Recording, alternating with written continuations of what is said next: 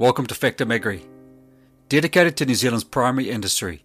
Each week, I talk with farmers and growers, industry, the science community, and policymakers to hear their stories and views on matters relevant to both our rural and our urban communities. This week on Factum Agri, Mark Cameron joins me to discuss some of the key issues farmers are facing. Mark is a farmer and the ACT Party's primary industry spokesperson. Mark joins me now. Hello, Mark. Thank you for joining me today. Morning, Angus. How are we?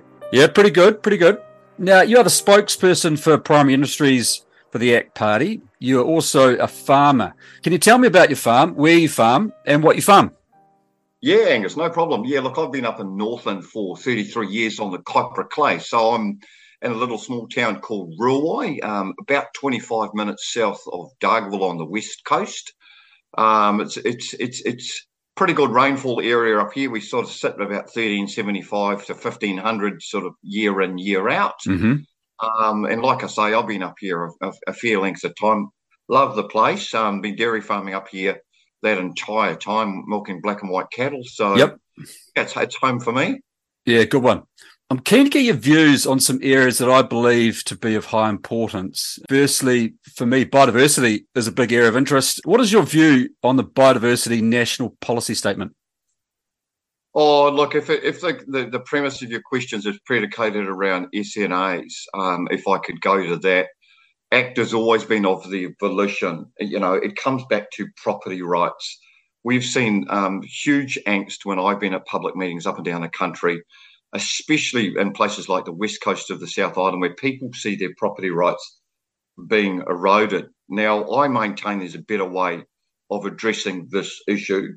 Uh, we would primarily scrap SNAs. This is a 30 plus year conversation, and we'd scrap them not we not because we don't care about biological and ecological outcomes, but it actually would help investment at a local level. And what I mean by that is, is that we would create an incentive for those that wanted to continue to invest in sustainable outcomes on farm, create a $10 million a year contestable fund. Uh, that would be an annualized fund at, at, at your council. Um, by virtue of what we've seen in other jurisdictions around around the world. Now, I use the UK as an example. Property values have actually gone up when farmers had a contestable fund that they can access to further invest in things like the Queen Elizabeth Trust that we've got here. Um, significant natural areas, as proposed, erode property rights, and as a party that puts property rights as one of its core tenets, um, we we see a better way forward. Protect property rights, help farmers and landowners invest rather than um, disincentivize them and create animus between you know councils and landowners. We think there's a better way than um, currently is proposed. Okay, so SNAs have been in operation for I think about 20 years, give or take, and were actually introduced by National from memory. And I think only Southland and Northland have not had a policy around them and mapped, as far as I'm aware. Is it therefore feasible to throw out, or feasible for National to throw out if they created SNAs?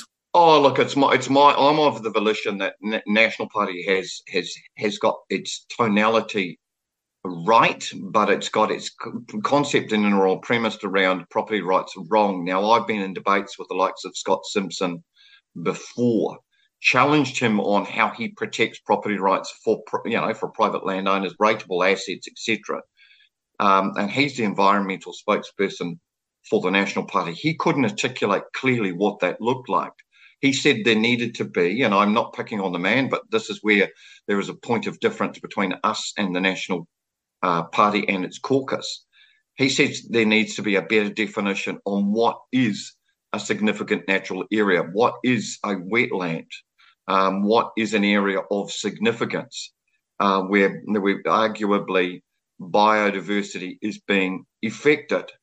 I maintain it from the premise of property rights. If if the argument has always been let's have better um, outcomes, and that's what we're all pursuant to doing, if you erode property rights, invari- invariably you don't have farmer owner operators, ratepayers invested in that outcome.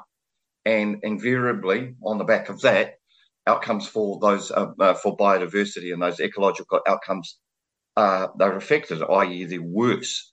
We don't think there needs to be a definition on it. We were of the volition. You, you premise it on property rights. You help farmers and, and landowners invest in it. You're going to get better outcomes anyway. Okay, so um, ACT will scrap SNAs. So, how do you envision or, or see increased biodiversity or increased environmental outcomes? Can you just sort of tease that out a bit more for me?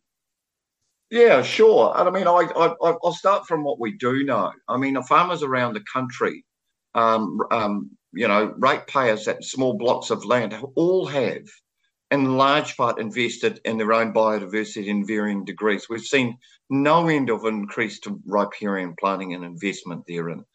I know in my own backyard, and I've seen it down as far away as places like Ross, farmer owner operators are spending huge amounts of their own money investing in uh, stock exclusion fencing, um, better weed management, etc., etc. Um, a lot of native plantings. So they have increased their investment. I mean, we've seen it across the country.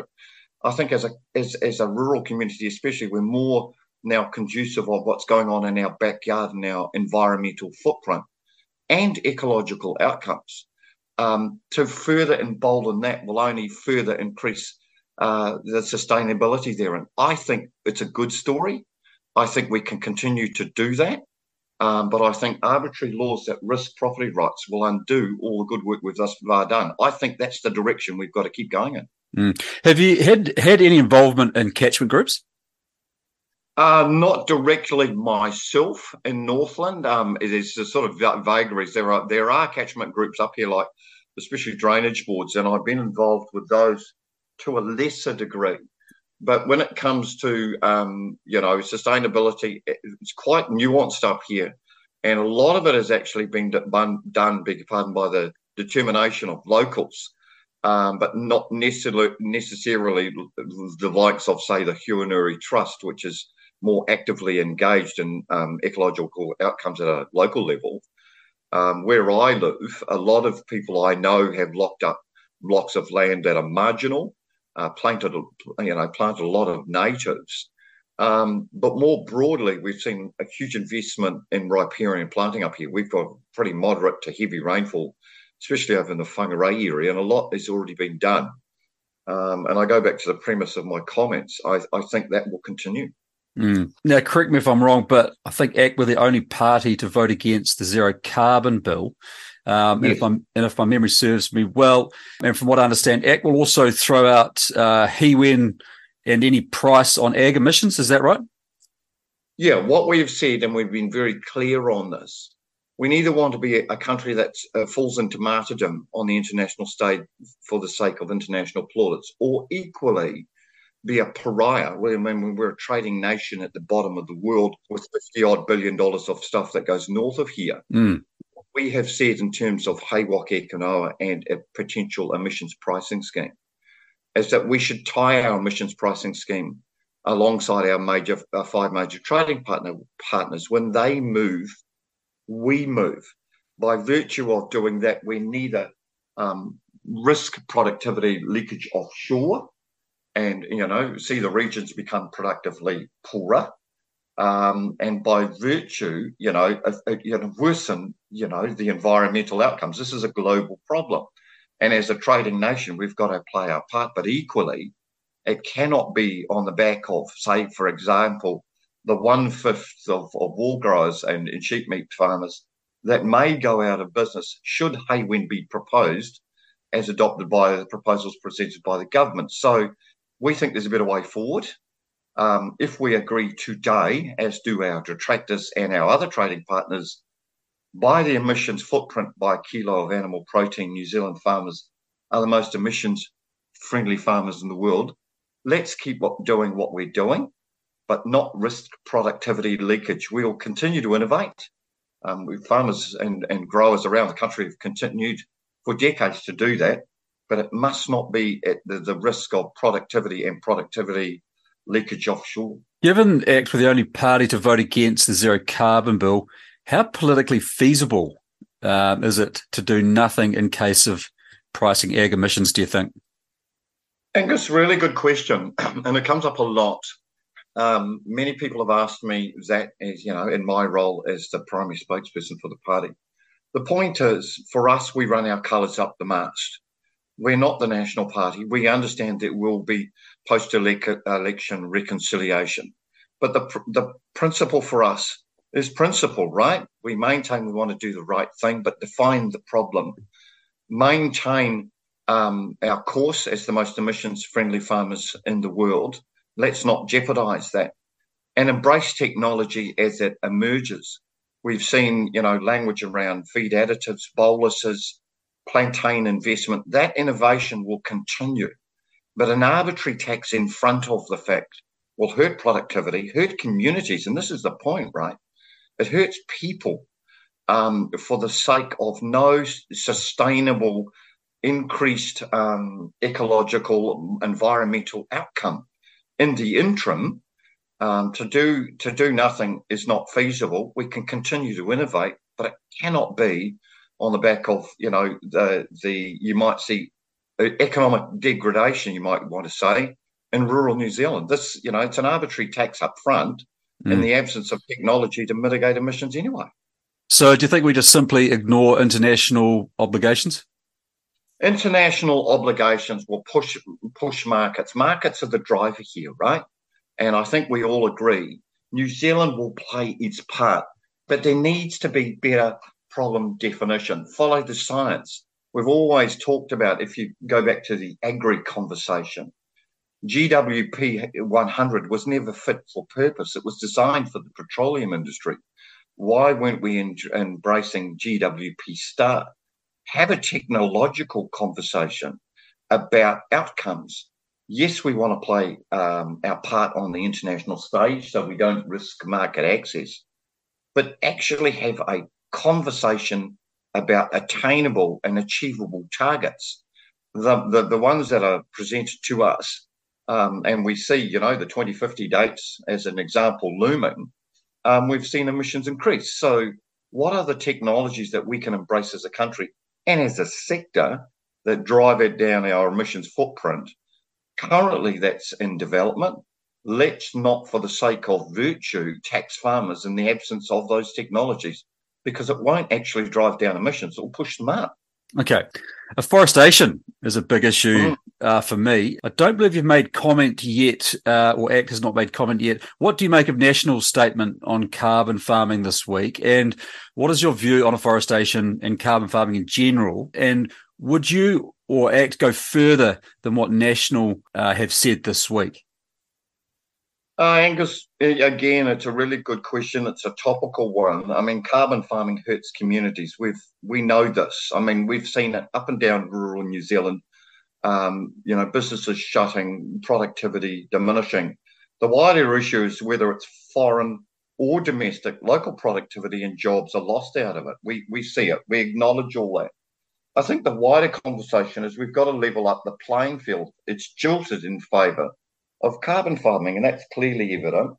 You know, forest subsidies that create an environment that those that would want a carbon farm or go into forestry, you know, four thousand dollars a hectare. Let's get rid of those for a start. Get rid of this disingenuous playing field that favours forestry and carbon farming, especially over other farm practices.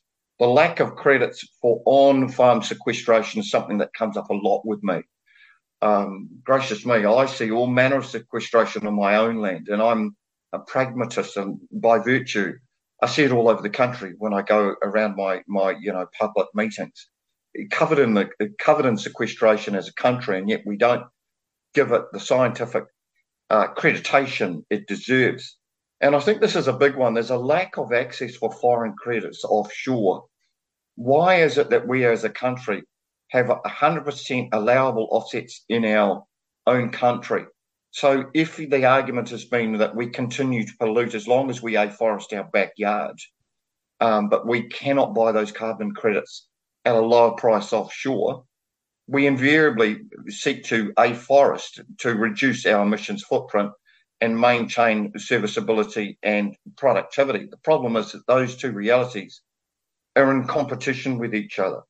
So I think the argument has always been how do we keep our carbon price lower um, or, or, low in such a degree that it, incentivizes investment offshore, not just inside our own jurisdiction or boundary. I think you address those issues, and this is in the elephant in the, in the room, right? We actually um, take the heat out of the metaphorical, metaphorical engine. We've we've seen a, a downturn in the carbon price, but I mean that will wax and wane. If it had gone the other way, we've seen coupled to all this other um, issue in and around, as I say, this jilted, jilted playing field. We will see continued afforestation, whether it's foreign or domestic, and that's only going to hurt product, productivity in rural New Zealand. I mean, I've seen it quoted by many now saying, hey, look, we risk seeing one of our meatworks go as an example, then by virtue schools go and service industries go as well. We know this stuff is hurting rural New Zealand. What checks and balances should be put in place that one, don't erode property rights, but equally protect our rural communities? I think that's the wider issue. And that hasn't yet been canvassed fully by the National Party or anyone. I think also, you know, carbon farming, it doesn't drive or incentivize change, does it? For example, an airline can essentially dump their pollution on what I would argue is a good food producing country. I absolutely agree. I absolutely agree. And hence why we, we, I mean, as a party, we've actually got a policy that would propose to offset emissions offshore. And I mean, if, if I could use an analogy, if you could and I don't mean you literally, but any any given person here, any given industry here in New Zealand could re-afforestate, you know, a forest, the the Amazon basin, for example, example at ten or twelve dollars a ton, uh, in in lieu of um, current, you know, framework which is only afforesting in your own yard in your own jurisdiction. That would take the heat out of the engine of afforestation for carbon farming here in New Zealand the simple fact is, as far as I'm aware, we are the only jurisdictional boundary that has 100% allowable offsets inside its own jurisdictional boundary without um, afforesting offshore. If you could buy carbon credits anywhere in the world and afforest that area for considerably less, you take the the the false market reality, which is to a afforest New Zealand, and I think that is a better way forward than seeing small communities go into trees. So, do you think the emissions trading scheme in its current form is working well, or would you change the settings? Uh, that's not for me to decide, Angus. But I think what is what is clearly evident, the emissions trading scheme has a false flaw in it, which was always an issue that was raised politically. Um, I think we've got a cap on emissions. I think the wider point is um, and I go back to the forestry issue because we've got a cash, um, sorry, a cap on emissions. The mm. argument is, is to how do we drive behavioural change? And you know, robbing Peter to give to Paul doesn't do that. I think the third part of the conversation is what technology looks like, and I think we've canvassed that before. Um, let's continue to embrace that. Allow for investment into foreign carbon credits to a greater degree.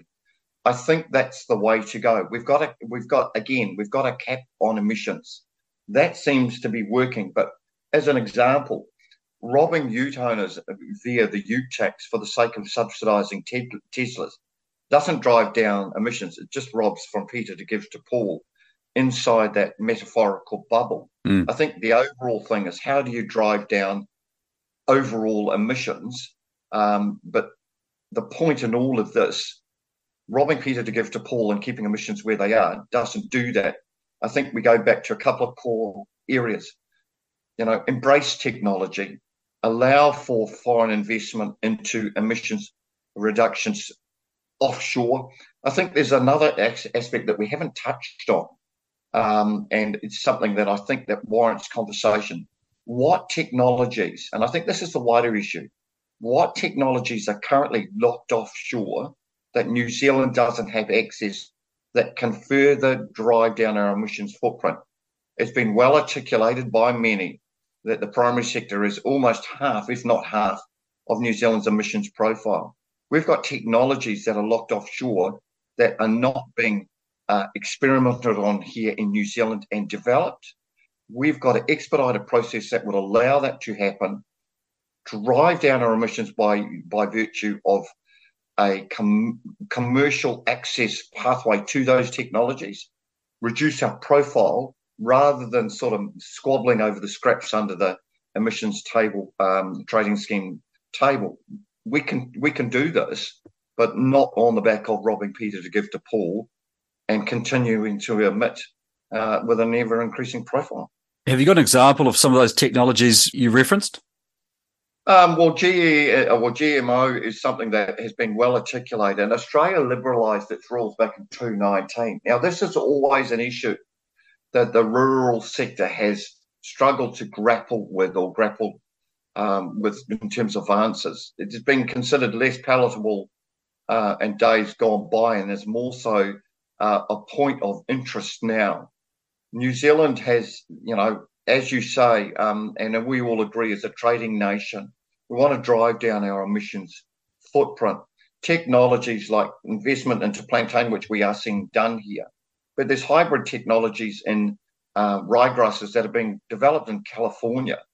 Now, AgResearch itself has said, why aren't we embracing, you know, this kind of technology, its development here and its rollout here?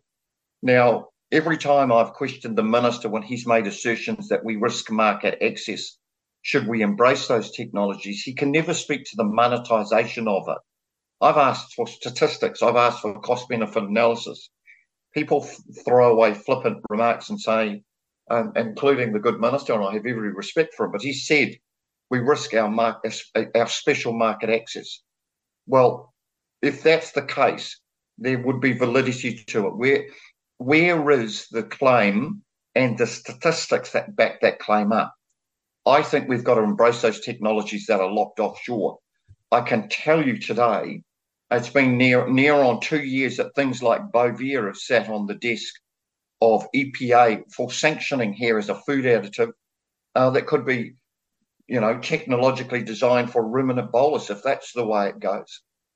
If we agree that technology is the way forward rather than the arbitrary tax, why is it the current government slow walking conversations around GMO, um, the rollout of sanctioning technologies that are being used in parallel jurisdictions offshore that we trade with that aren't being used here. I think that's where we go with this. Technology versus an arbitrary tax helps our productive sector and doesn't drive off uh, productivity offshore. Mm. In the end, in my mind, it all comes down to ultimately farmers need less obstacles put in their way and let them get on with the job of producing food. Farm input costs are rising have you got mm. any ideas around how you would increase farm gate returns for New Zealand farmers? Uh, Angus, that comes up in pretty much every meeting, and it's it's all conceptualised by by the wording red tape. We've got to get red tape as where as possible out of farmers' lives. I mean, get back to farming, right? Um, and I I do think the language in in and around the two to one from the National Party policy statement was potentially in the right direction. I mean, I gave it a six out of 10. I think that they could have been a little bit more concise in their language. I think the wider point is there is a lot of duplication, and we see it as farmers, but actually define the problem. And I've seen productivity on farm basically collapsing by virtue. That's where fiscal models are being hurt. We've got duplication um, in in in, in um, regulation. We see it all the time. But I think the wider point is a lot of it is ill-defined, and I think we've got to get back to to use your words earlier, catchment level solutions rather than central planning out of Wellington. I mean, I'm, you know, I mean this quite respectfully to everyone in Parliament, pretty much one of the only few farmers in the building. And we spend as farmers, or I do, and a couple of the others that I know have got farming background, more time explaining the issue than debating them. So I think hmm. the wider point is define the problem before you seek solutions. And I think this is where the politics has got in the way of the policy. Define what the problem that is that we're seeking. And quite often it's nuanced at a local level rather than centrally modelled. And I've seen it with water quality. I mean, I've used that example. I had a members bill that gave more oversight back to council, embracing the technology that was being developed, and hones like Overseer, which has had several iterations, which was found to be too generic. I think we can continue to innovate those tools, understand nuances at a local level, improve outcomes, but not all this unnecessary regulatory burden um, from Wellington. Get a lot of that out of people's lives, and I think you'll see a, um, a reinvigorated rural sector. Thank you very much for your time today, Mark. Always a pleasure, Angus. Take care. It was good to hear Mark's views and those of the ACT Party.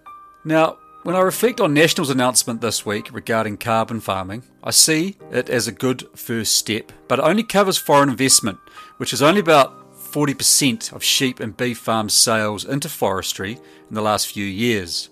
From what I can gather, National is proposing that foreign investors can only buy a farm to convert into forestry, but they wouldn't be able to enter it into the ETS. This will essentially put the brakes on carbon farming or permanent forest investment, but there still needs to be reform of the ETS, which is the main driver of the loss of food producing land and ultimately the decimation of rural communities and the risk of losing export revenue for New Zealand. That's all from me this week. Thank you for listening and catch you next time.